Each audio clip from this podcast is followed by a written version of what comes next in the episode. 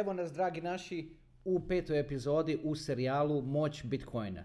Danas ćemo pričati o jako bitnoj temi, tako da ako se video malo razvuče, unaprijed se zbog toga ispričavam.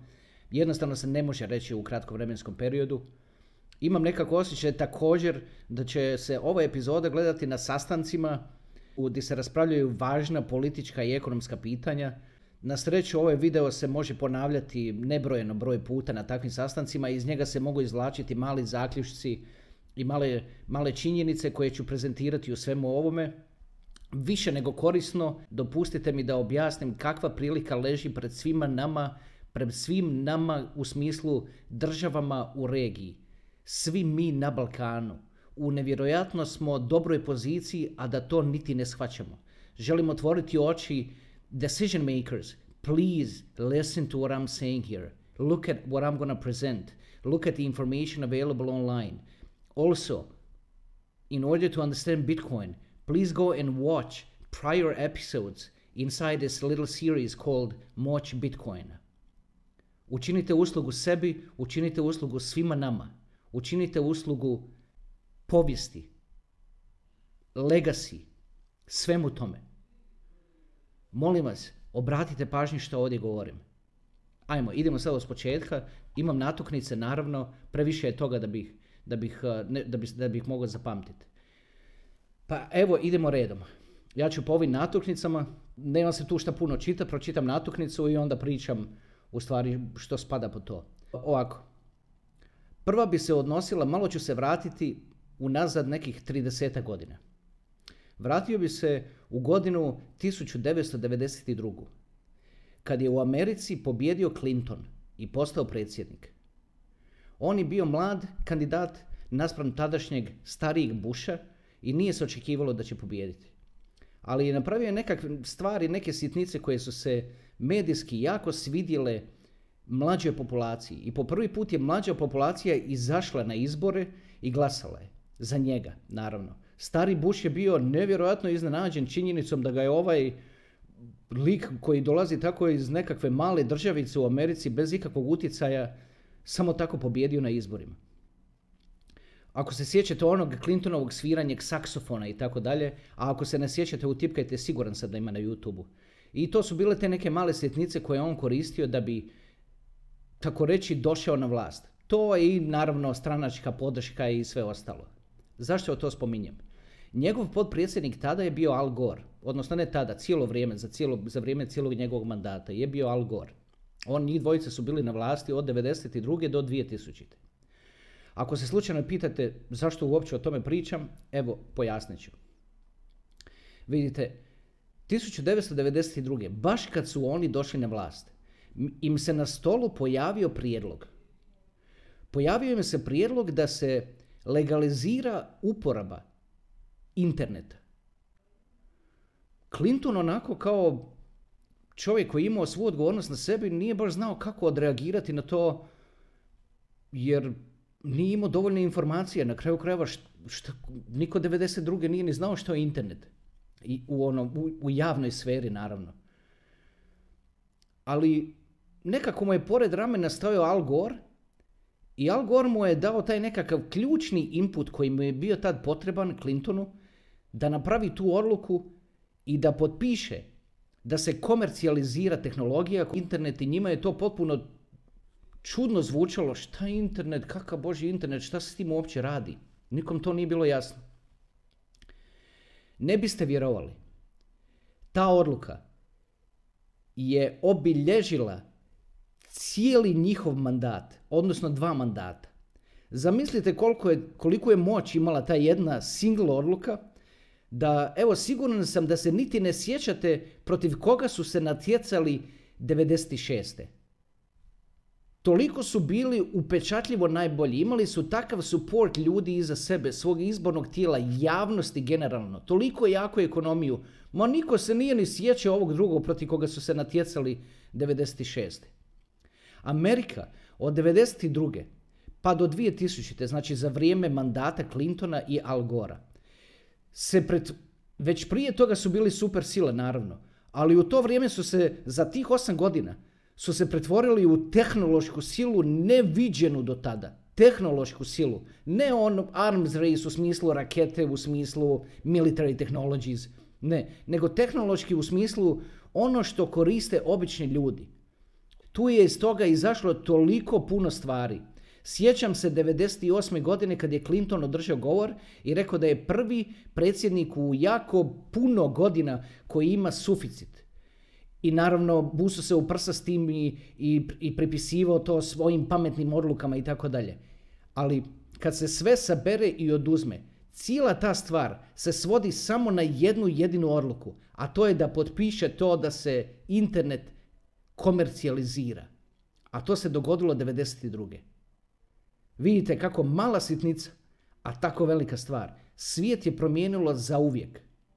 A njemu je pak Clintonu dopustilo 98. da stane iza Bine i da stoji kao prvi predsjednik koji jednostavno nema problema s novcem. Jer je ekonomija šibala na sve strane u svakom pogledu, ma to se nije moglo zaustaviti.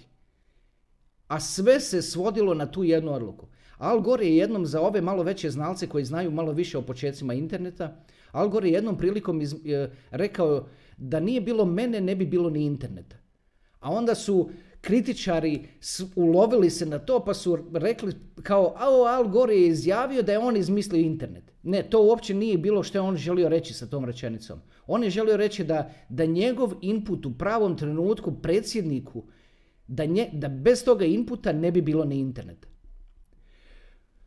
Možda se sad pitate kakve ovo ima veze sa Bitcoinom. Ima i kako. Zato što se radi o tehnologiji. Otvara mi ovu priču. Obraćam se, ovom prilikom se obraćam decision makers tu kod nas na Balkanu.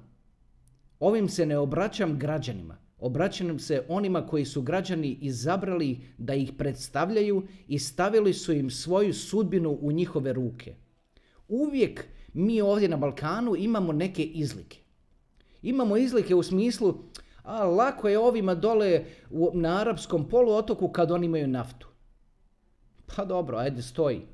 Pa imamo, na primjer, izlike, a lako je se Rusiji oporaviti od svojih, svih problema iz 90-ih kad oni imaju naftu i prirodni, i prirodni plin. Pa je dobro, donekle stoji. Pa onda imamo Isto tako za sve druge. Lako je Kini kad je njih puno i lako je Americi kad su oni on top of the game i lako je ovome. A eto, na, jedino nama je teško jer mi jadni nemamo ništa. Nemamo rudnike, nemamo, nemamo resurse i tako dalje i tako dalje. Ali to nije istina. To je možda bilo istina do sad. To od 2020 kad je utvrđeno da je Bitcoin digitalno zlato prepoznato međunarodnim zakonom, dobro, ne tim riječima, ali akcijama i zakonskim okvirima, digitalno zlato, zašto ovo govorim? Koliko ga imaju drugi, isto toliko ga imamo i mi. Koliko ga ima Kina, isto toliko ga imamo i mi. Koliko ga ima Arabija, isto toliko ga imamo i mi. Koliko ga ima Amerika, isto toliko ga imamo i mi ali moramo se zadati da do njega dođemo. O tome će govoriti ova epizoda. Dugo će trajati. Ali molim vas, poslušajte. Ovo se odnosi na gradove. Ovo se odnosi na općine. Ovo se odnosi na županije. Ovo se odnosi na kantone, na okruge, na, na države. Nije bitno u kojem od ovih političkih struktura da ih tako nazovem, se nalazite i u, kojima od njih djelujete. Ali vaše odluke mogu puno značiti. Ne samo za vas, za svih, za ljude koji su vas izabrali, za ljude koji su vas stavili na pozicije.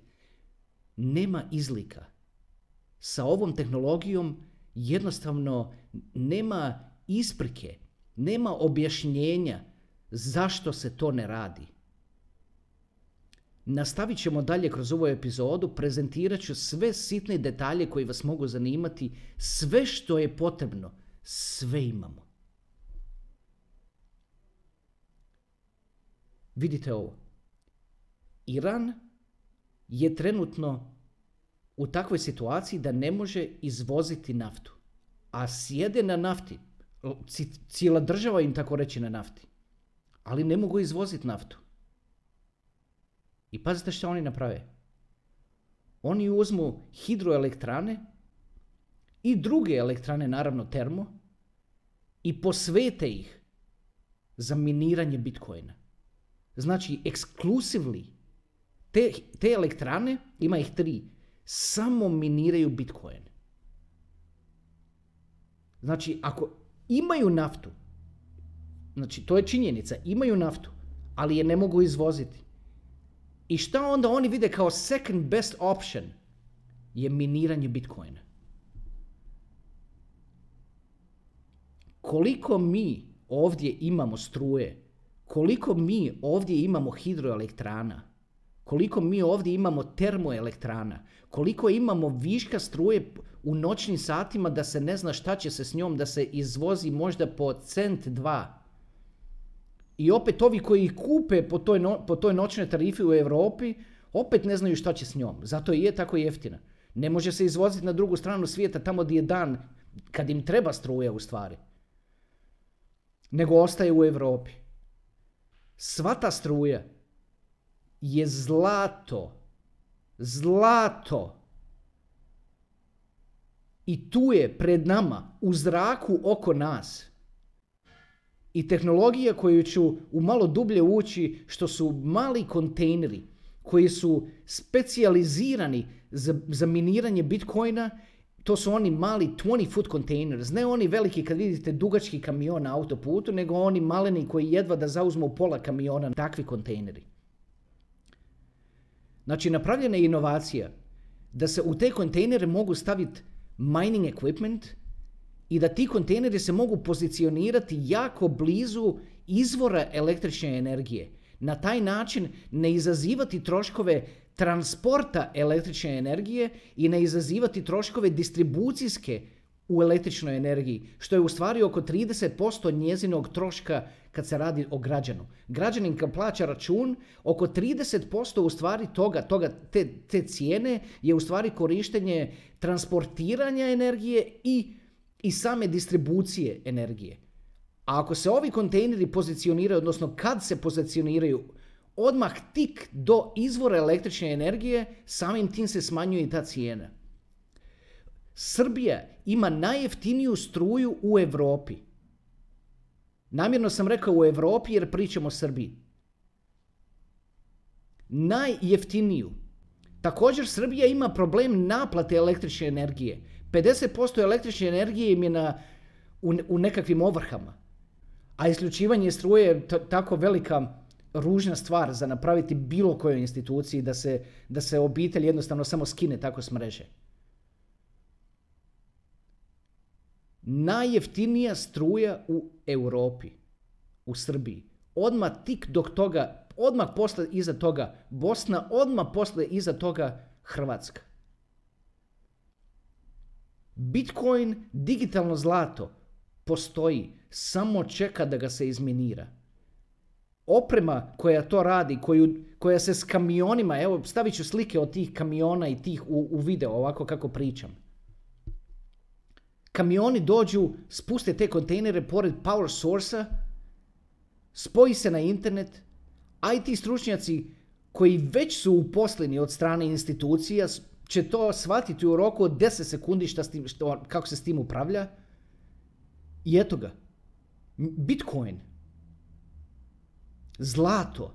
Ljudi, bolje od zlata. Jer nije ne može ga se samo tako dodavati na supply kao što se može zlato. Bitcoin je, nije takva priča. Bitcoin je ograničen u supplyu.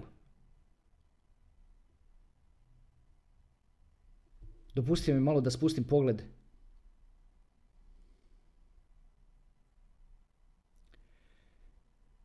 Jedan od najvećih problema na koje se nailazi prilikom miniranja Bitcoina je temperatura. Zato što su to jako moćni mali devices koji naravno obzirom da konzumiraju puno električne energije isijavaju puno toplote. Kao i laptop kad vam se tipkate na laptopu, držite ga na krilu, a on se ugrije. Ugrije se zato što procesor unutra jednostavno radi, struje kroz njega šiba i side effect of that je temperature. Zamislite sad kad natrpate takvih procesora u kontejner, odnosno pardon, u nekakav facility, u nekakvo skladište, ili negdje kako to recimo radi Iran, jer su napravili custom facilities samo za to. Zamislite koliko tu ima temperature. A oni su, oni su pak dole još i u pustinji i tako dalje, ali nema veze i naša su ljeta vruća jako. Pogledajte u zadnje dvije, dvije tri godine šta se, šta se sve izdogađalo. Bitcoin je izašao iz nekakve špekulativne stvari, što je uvijek do sad bio, i postao je internationally recognized asset that is incredibly appreciated. I vrijednost mu samo raste zato što mu supply non stop ide dolje, a demand mu je sve veći i veći. Ovo gdje smo sad s cijenom nije ništa. A ova oprema koja se kupi za miniranje se kupuje po trenutnim cijenama. Dopustite mi opet da spustim pogled na noc. Također, kao lokalne samouprave, kao gradovi, kao županije, kao okruzi, da niti ne spominjem države, pristup kreditima je vrlo lagan. Ti krediti su pod jedan jeftini i pod dva ovakve institucije koje sam upravo spomenuo ih dobiju u roku odmah. Od poslovnih banki koji jedva čekaju dati takav kredit. Iza kojeg stoji država ili iza kojeg stoji okrug ili županije ili kanton u Bosni ili tako dalje i tako dalje. Jedva čekaju. Cijeli taj proces je već uspostavljen. Banke su jedva čekaju isfinancirati takve projekte. Projekte koji, koji vraćaju. Teško je banci isfinancirati nekakav asfaltni put od 10 km koji će dobro, stranka na vlasti će ono imati nekakve glasove od toga, zbog toga bit će to prepoznato, ali realno i stari asfalt proizvodi iste rezultate kao i novi asfalt. U ovoj priči o čemu ja ovdje govorim, Ovdje se radi o kupovini opreme koja proizvodi. Ako ste mali grad, nemate rudnik. Naravno da nemate rudnik kad nemate zlato. Naravno da nemate rudnik kad nemate srebro. Ali bez obzira koliko ste mali grad, bez obzira koliko ste mala uprava, imate Bitcoin, digitalno zlato. Samo trebate tap into it. Easy. Easy. Sve ću prezentirati ovdje u videu, pokazati slike, sasvim dovoljno da se, da vam zagolica maštu. A za sve daljne, dublje informacije imate na ovom kanalu About section, u About section dolje skroz na dnu imate email, kontaktirajte me.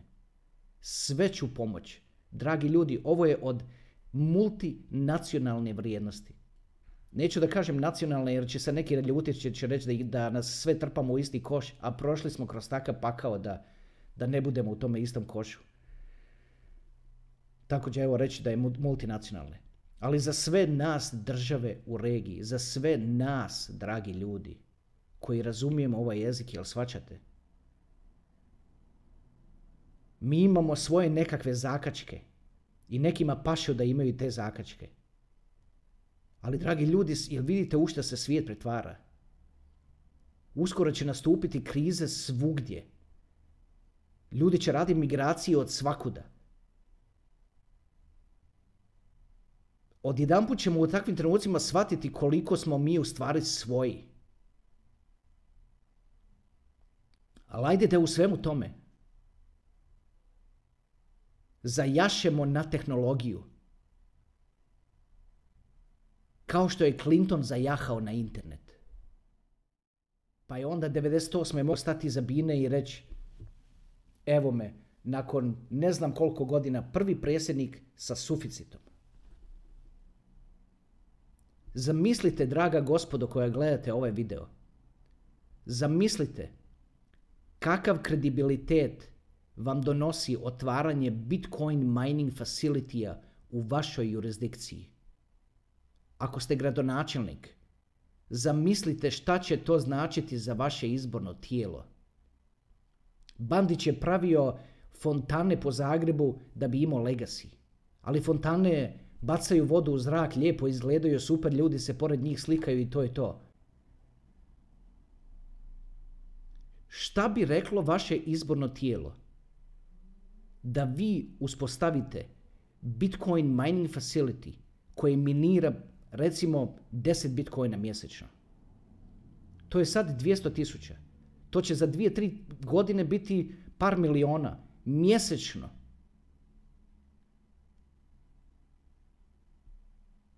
Razmislite šta to znači za vaš legacy. Zamislite šta to znači za vaš mandat.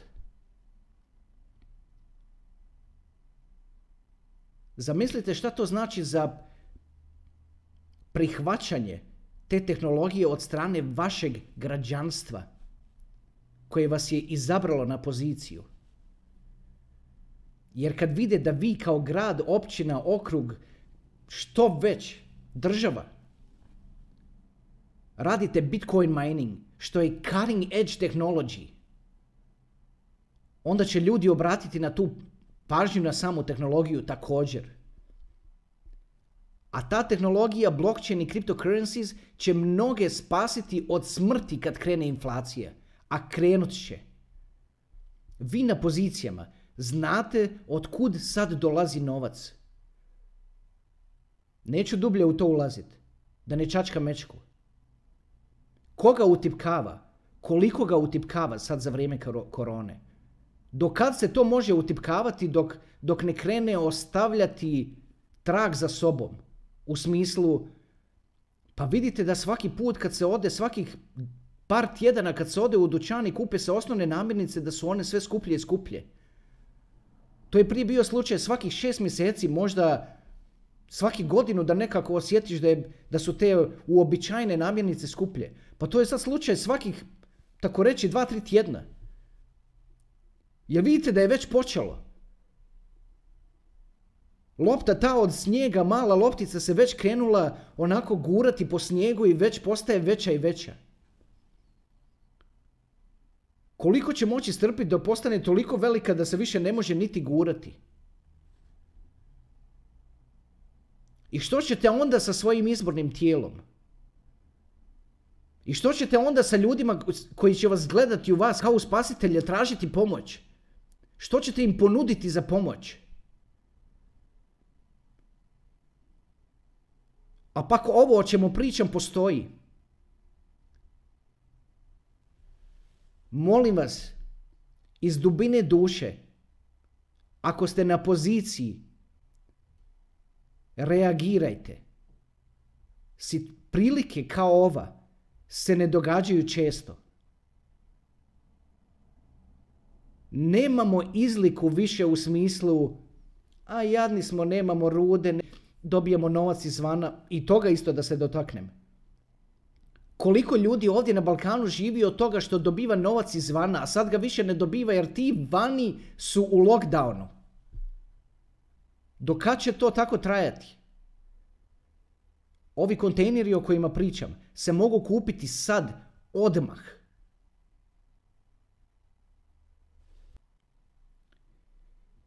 Imati pristup povlaštenoj cijeni struje. Imati pristup da se oprema može locirati odmah do izvora energije. A ništa s tim ne raditi je bacanje novaca i političke moći u vjetar.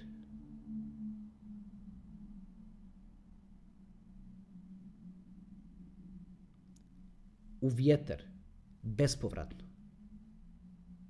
Jer taj Bitcoin će neko izminirati negdje. Ako ne mi, drugi će. A koliko ga imaju drugi, kakav je pristup drugima tome, isti toliki pristup je i nama. Isti. Pa ja sam utipkao hidroelektrane u Hrvatskoj i skočilo mi je karta ispunjena sa točkama.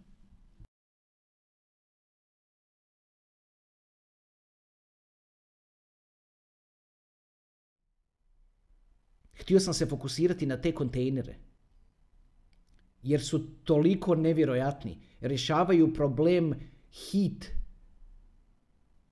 A to je najveći, tako reći, jedini problem u miniranju. Izašli su novi miners, prikazat ću sliku u videu, koji miniraju 90 tera hashes svaki. Dragi ljudi, to su svemirski brojevi, tera hashes. Ne znam uopće kako da se izrazim da vam, do, da vam dočaram moć toga. Jedan kontejner može u sebi imati 162 miners.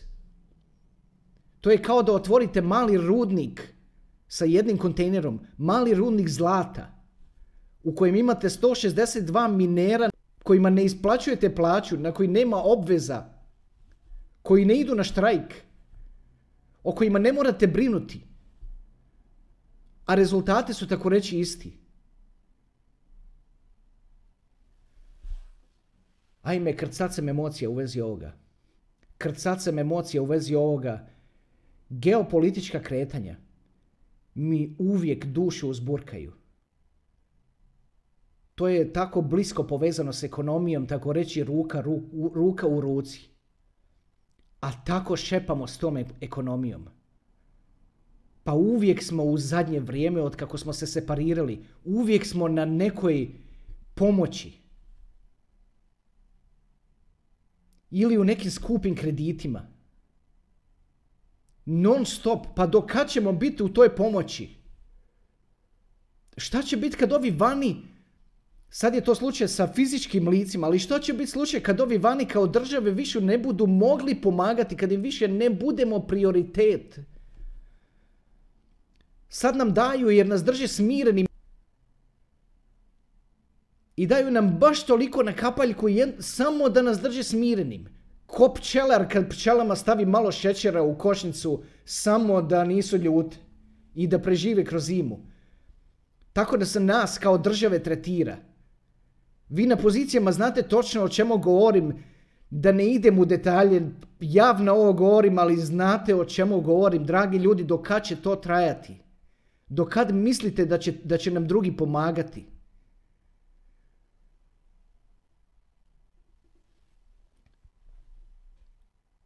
Dižem glas jer imam emociju ovoga, u vezi ovoga. Ne dižem glas jer sam ljut na vas. Radite najbolje što možete raditi s onim što imate, ali ja vam sad prezentiram potpuno novu alatku s kojom, s kojom, s kojom možete raditi. Šta će to znači vašim glasačima? Šta će to značiti medijima lokalnim kod vas? Kad uspostavite Bitcoin mining facility? Šta će to sve značiti svjetskoj percepciji nas kao kao, kao nacija ovdje na Balkanu, kad vide da smo zajahali na cutting edge technology, Hoće i dalje o nama misli da smo glupi, hoće i, i dalje na, nam, o nama misli da smo ništa nego agresivci, hoće i dalje o nama misli da smo ti ne znam šta sve nam, šta nam sve pripisuju. Ili će se malo zapitati i reći, uuu, ovi na Balkanu, they know what's up. They obviously know what's up. Bitcoin koji se izminira, može ga se prodati malo da se pokrije struje, ostalo se može držati u rezervama. A može ga se prodati i malo više pa da se stavi taj asfalt koji sam spomenuo malo prije od 10 km. Pa nek se vidi raskoš. Ali neće se za to tepati u dug nego će se to napraviti lokalno, u rudniku.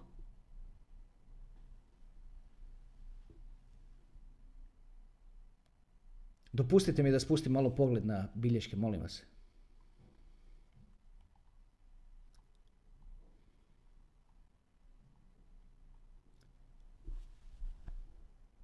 Shvatite da imamo sve što je potrebno. Sve. kreditne procedure uspostavljene. IT stručnjaci na mjestu provode sedam dana, pardon, sedam sati svaki dan čekajući da im neko kaže da mu se nešto pokvarilo na kompjuteru. Jer jedanput kad se uspostave te lens, there isn't much to do. Dobro, dođe novi operating system pa se instalira. Pa to traje par tjedana. Ali aside from that, IT stručnjaci koji imate, potencijal koji leži u njima, je većinu vremena neiskorišten. A ti ljudi bi dali sve da imaju pristup ovakvoj tehnologiji. Da s njom upravljaju. Da znaju da rade nešto što je meaningful. Išli su na fakultet, išli su u školu da rade meaningful things. Nisu išli na fakultet da nekom instaliraju operating system on the, on the computer. I da nekom popravljaju blue screen. Ok, radit će se to i dalje, mora se, to, to su alatke kojima treba pažnja. Ali those people deserve better. They deserve more. They know more. And you as leaders need to give them that. Da bi ovi kontejneri ušli u države, potrebne su uvozne procedure. To je već uspostavljeno. Pa to sve imate. Razmislite. Sve to imate. Kad kao grad uvozite nekakve resurse, kad kao županija, okrug, šta već, kao što sam rekao više puta, nešto, nešto vam treba izvana, sve to ima uspostavljeno. Ti lanci supply chains su uspostavljeni. Ti kontejneri mogu doći, tako reći, u, u, roku mjesec dana. Ti krediti koji su za to potrebni su, se mogu odobriti u roku deset dana, tako reći. Da vam sad malo kažem o cijeni te opreme i o rezultatima koji se mogu očekivati iz toga. Ovako, jedan kontejner napunjen sa minerima, stane, stane ih 162, troši 600 kW struje, odnosno treba mu 600 kW struje,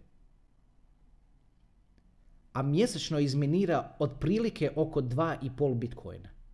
U stvari 2,8, stavio sam na 2,5, ajde da se bude u nekakav safe zone.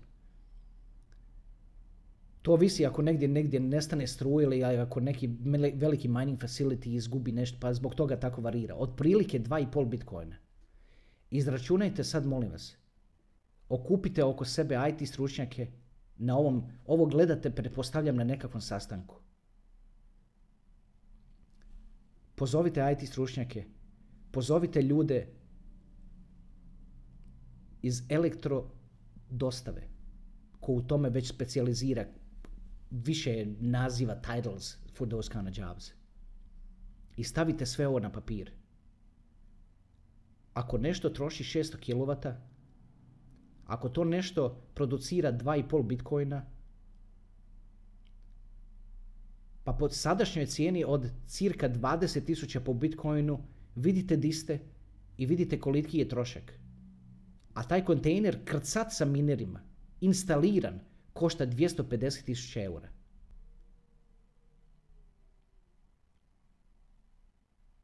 Bacite to sve na papir. Ako vam treba više detalja, imate moj email u about section on this channel. Contact me. I know people. Dopustite mi da spustim pogled ponovo na notes.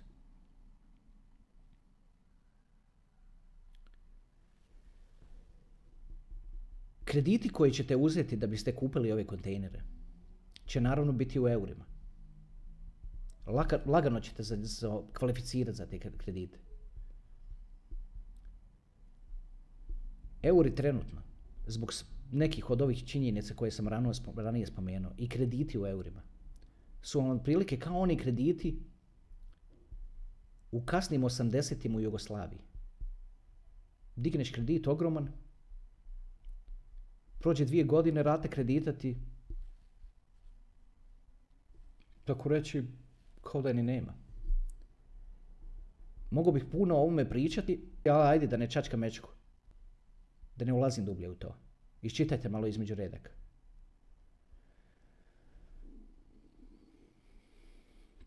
Ako se ovome pristupi na nacionalnom nivou, bilo koja država u regiji,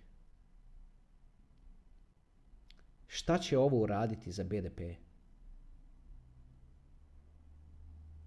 Šta će ovo uraditi za izvoz? Jer svaki taj Bitcoin prodan se smatra izvozom.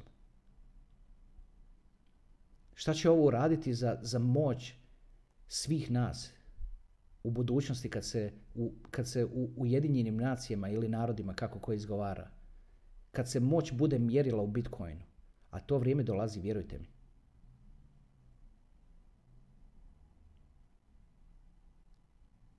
Šta će nam to znači tad? A možemo to zajahati sad. 2017. Bitcoin je bio speculative asset. 2020. Bitcoin je digitalno zlato za kojim super sile noge polomiše trčeći.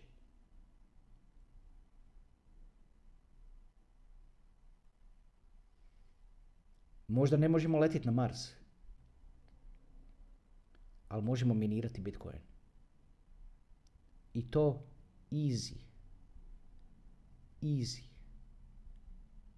Let me help you. Let me communicate. All you need to do is just sign. Make the decision and sign. Consult with people around you, people who know, who, koji razumiju što, šta pričamo ovdje i ove slike koje pokazujemo u ovom videu i tako dalje. Pitajte ih za mišljenje.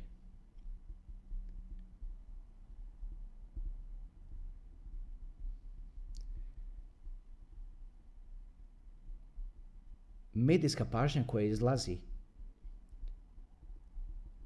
iz recimo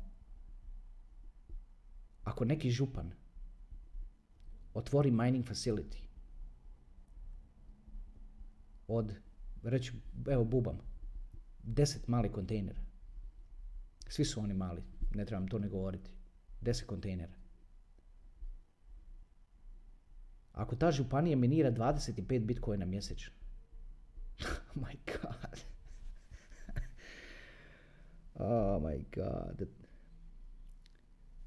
the power that lies in that. Medijska pažnja za sve to.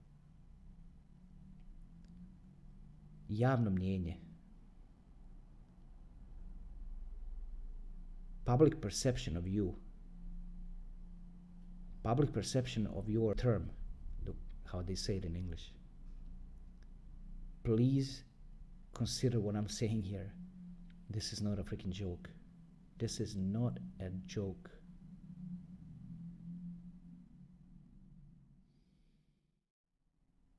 Kad se ovo krene raditi,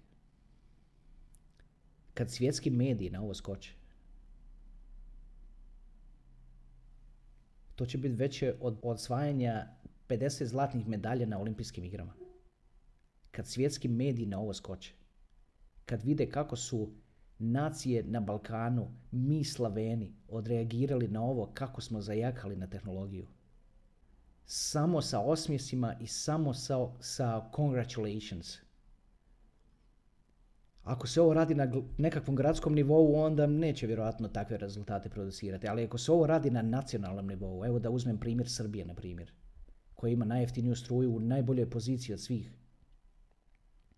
Mada realno, svaka država ima jeftinu struju ako se isključe ovi troškovi transporta struje i korištenje distribucijske mreže. To odmah skine 30%.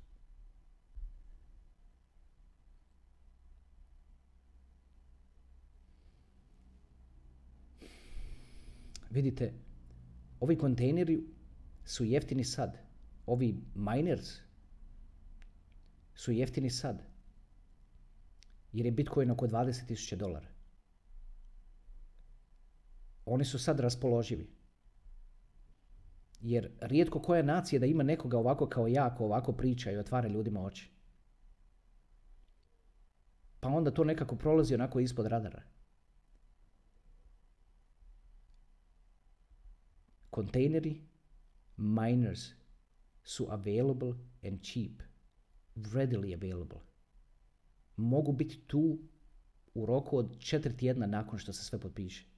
Sve, jedan pred, sve ista firma. Jedan predračun, jedna faktura, jedan support.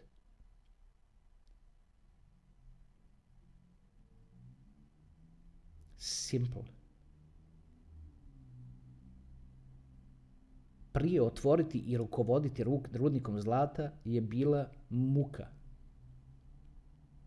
Govorim još to kad smo ga imali možda nešto malo prije 200 godina.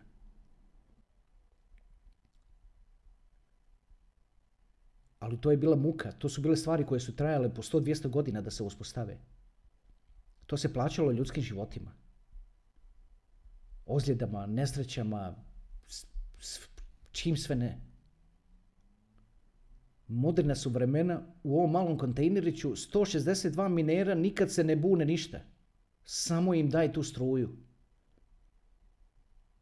Kontrolira se sve remotely, IT stručnjaci koji imate sjede i dalje u svojim uredima, iz svog ureda kontrolira 10 kontejnera gore negdje na hidroelektrani. Ne, možda ode jedan put tamo, možda jedan put mjesečno. I to onako izgušta.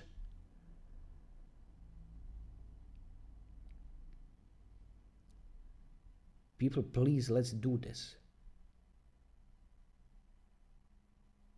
Kako ćemo, kako ćemo opravdati to za deset godina ako se ovo ne napravi?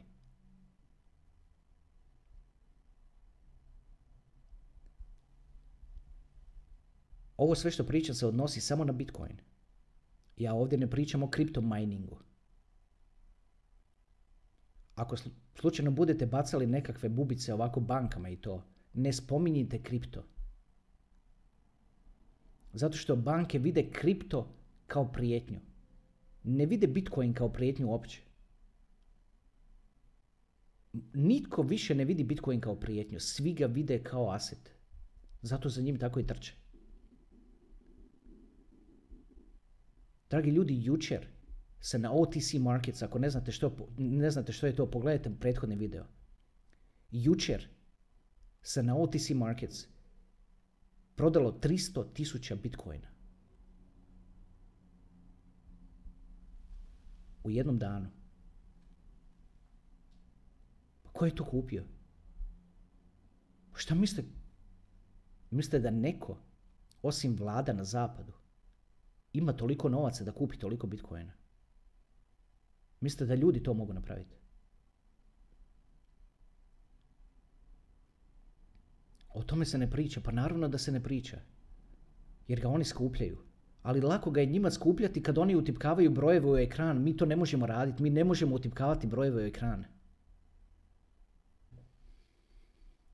Ako bacate neke bubice bankama, ne, ne spominjite riječ kripto. Zato što banke kripto vide kao konkurenciju jer im jeste konkurencija. Ali Bitcoin ne vide kao konkurenciju. Bitcoin je konkurencija zlatu. Znači kad pričate s bankama ili onako malo iz daleka gledate šta kako, samo Bitcoin. Kad, ako spomenu nešto kao kripto ili kažu kripto, striktno recite kakav, kakav boži kripto. Pa ne pričamo mi o, o kriptu, mi pričamo o Bitcoinu. Pa će malo biti jasnije. Neće im ovim, vjerojatno lokalnima možda neće biti baš najjasnije, ali imat će oni nekoga za nazvati nekoga dalje, pa će im onda taj tamo dalje u Austriji, Njemačkoj ili dim je već sjedište, jer pa će im reći to je, to je guaranteed. Guaranteed payments. Također proizvođačima struje u, u, u regiji. Kao što sam spomenuo ovaj problem koji Srbiji ima sa naplatom struje. Kriptomineri nemaju problema plaćati struju nikad potpuno drugačije od one problematike sa, kad se priča o, o tome da 50% pučanstva ne plaća struju. A 50% pučanstva kojima se, ne daj Bože, isključi struja, odmah kao da se isključuje i glasove.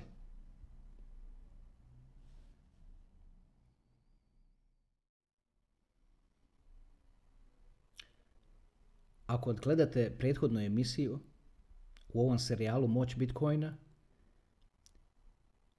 vidjet ćete da sam rekao da ću napraviti petu, koja je ujedno i zadnja epizoda u ovom serijalu Moć Bitcoina.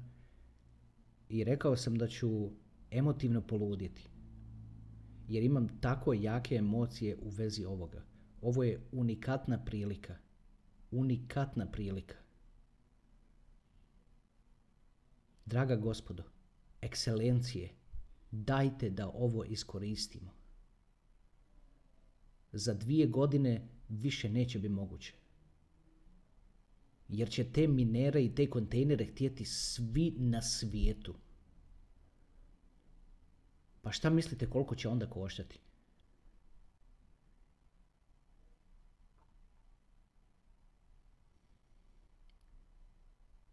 Pokrio sam toliko puno toga u ovom videu. I opet imam osjećaj da nisam dobar posao napravio. Kontaktirajte me. Doći ću di treba doći. Objasniti ostale sve detalje. Ima puno stvari o kojima se ne može javno pričati. Nadam se da je ovo što sam ovdje rekao dovoljno da vam zagolica maštu. Budite taj Al Gore ili taj Clinton koji je mogao uzeti taj prijedlog za internet 92. i baciti ga ča. A umjesto toga on ga je potpisao. I osam godina kasnije suficit. I pogledajte šta je to napravilo nama kao civilizaciji. Nemojmo odbaciti cutting edge technologies. Jednostavno zbog toga što ih ne razumijemo. Razgovarajte sa svojim IT stručnjacima. Razgovarajte sa svojim elektrostručnjacima. We can change reality. Možemo promijeniti percepciju svijeta o nama. Živio sam trećinu života vani kad kažeš da si iz Balkana, ljudi se blago izmaknu od tebe. Jer misle da smo nekakvi agresivci i da je to sve što nam je na umu. Zaboravljaju da je Tesla s Balkana. U stvari jedni ne znaju, jer nisu školovani na taj način. Ko da im koji priča o Tesli.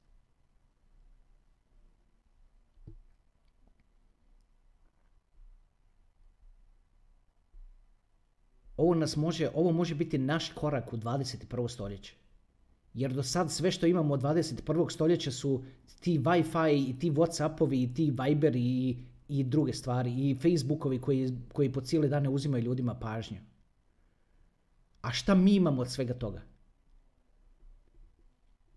Šta mi imamo od svega toga? Internet nam prodaje drugi na veliko. Pa naši mali ISPs nešto malo tuši čare. Telekom promet se skinuo zbog toga.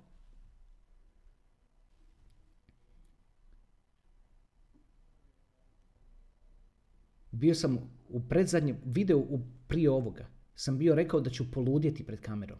Ali to uopće ne bi bilo profesionalno od mene da poludim. Otkud mi pravo da se derem? Na kraju krajeva vi ste svi ljudi na pozicijama koji ovo gledate. Otkud meni pravo da se ja derem? Sve što mogu je prenesti ove misli.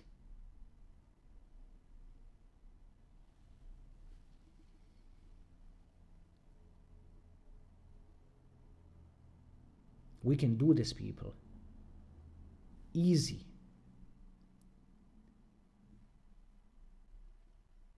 Stvari su se sve poredale, sve, otvorile se karte. S samo treba odreagirati. I ne čekati.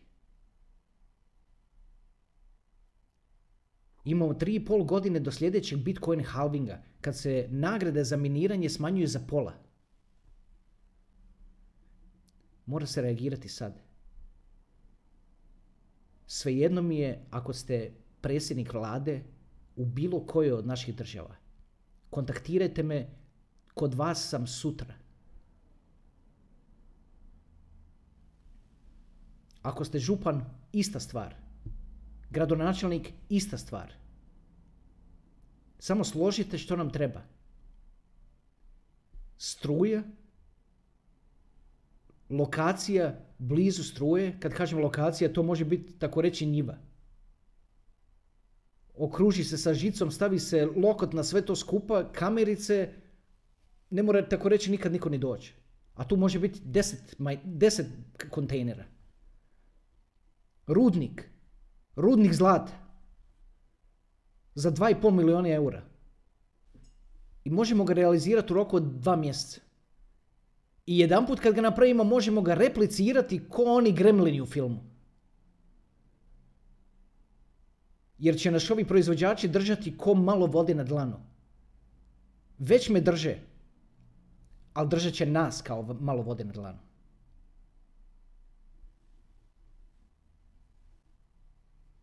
Ne znam, ne znam kako da završim ovaj video. Da izrazim emocije koje imam za ovo. Ovo se pravi kad je ovaj kanal još mali. Da, danas sam gledao imamo tek nekakvih 70 subscribers. Možda će do kad ove vijesti do kuće vas, decision makers, možda će već proći neki određeni, određena količina vremena. I već uzeti od te prednosti koje imamo od ranog starta. Nadam se da vas ova poruka dokućuje pravovremeno Okupite stručnjake oko sebe. Donesite zaključke. Ako imate pitanja, pitajte. Ako vam trebam osobno, fizički, oči u oči, kontaktirajte me. Tamo sam. U roku odmah. Nema veći prioritet od ovoga.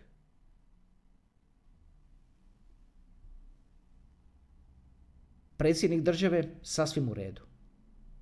Predsjednik vlade sasvim u redu.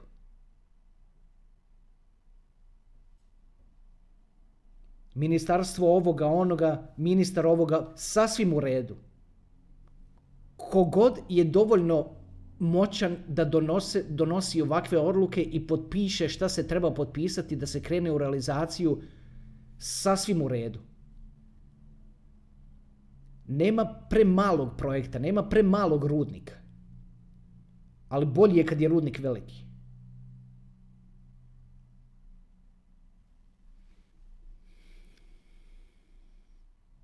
Da pogledam još samo malo u natuknice, molim vas. Da vidim da nisam nešto slučajno propustio.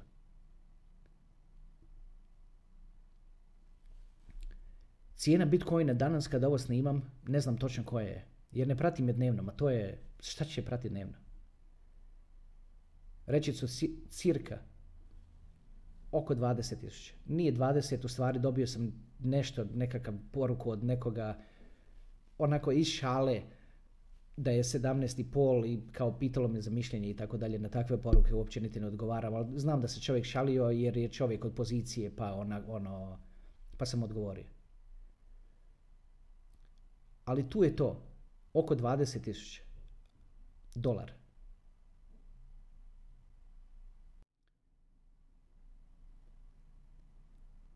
Evo da malo podvučem crtu, da ponovim sve odjedanput na brzinu. Kontejner u sebi sadrži 162 majnera. Treba mu 600 kW struje i producira oko 2,5 bitcoina mjesečno. Evo, mislim da sam dovoljno rekao da se može napraviti nekakva kalkulacija. Da, usput, ne, uopće nije usput, bitna stvar. I kontejner, tako sav to što sam nabrojao, košta oko 250.000 eura. I dođu, dovezu ga na kamionu. Ne jedan, dva, u stvari dva stane na kamion, dovezu, bu, dva po dva dovoze. Evo, to je, ovo je sve, ova je sva kalkulacija koja vam je potrebna. Nakon toga, zašto je potrebno da se nađemo, da, zašto je potrebno da se ovome priča malo duže? Mora se na taj Bitcoin izminirani paziti, mora se držati, da li se radi o državi, gradu, županiji, okrugu, kantonu i tako dalje, mora se držati in proper ways, ne može ga, tako, ne može ga se ukrast. ne, ne može ono sad netko ko radi unutar tih institucija kao uzeti sad malo toga Bitcoina. Ne može kad se vidi da je uzeto. I vidi se dio otišlo. I znači to jednostavno nije uopće niti problem.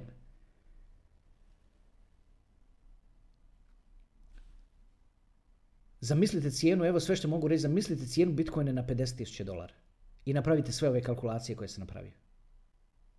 odnosno, napravite kalkulacije na osnovu ovih informacija koje sam dao. I vidite di nas to stavlja, di, to stavlja vas. kao političara, jer izabrani ste na tu poziciju, pretpostavljam.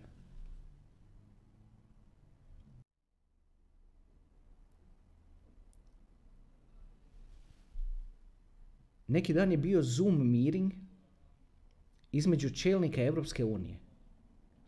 Nakon Zoom meetinga su stavili transkript cijelog meetinga na internet.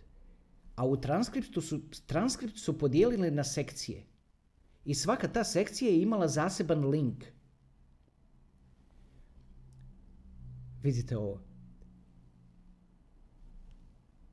Sekcije gdje su pričali o normalnim stvarima, ekonomskim i geopolitičkim, su dobijale otprilike po 3000 klikova. A sekcija gdje su pričali o Bitcoinu je dobila 600 tisuća klikova. To se dogodi prije sedam dana.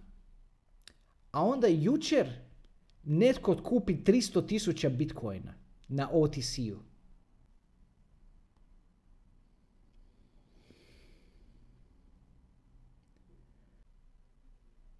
Ajde, završit ću epizodu. Odgledajte ih sve u serijalu Moć Bitcoina. Pa se čujemo i vidimo. Hvala vam puno.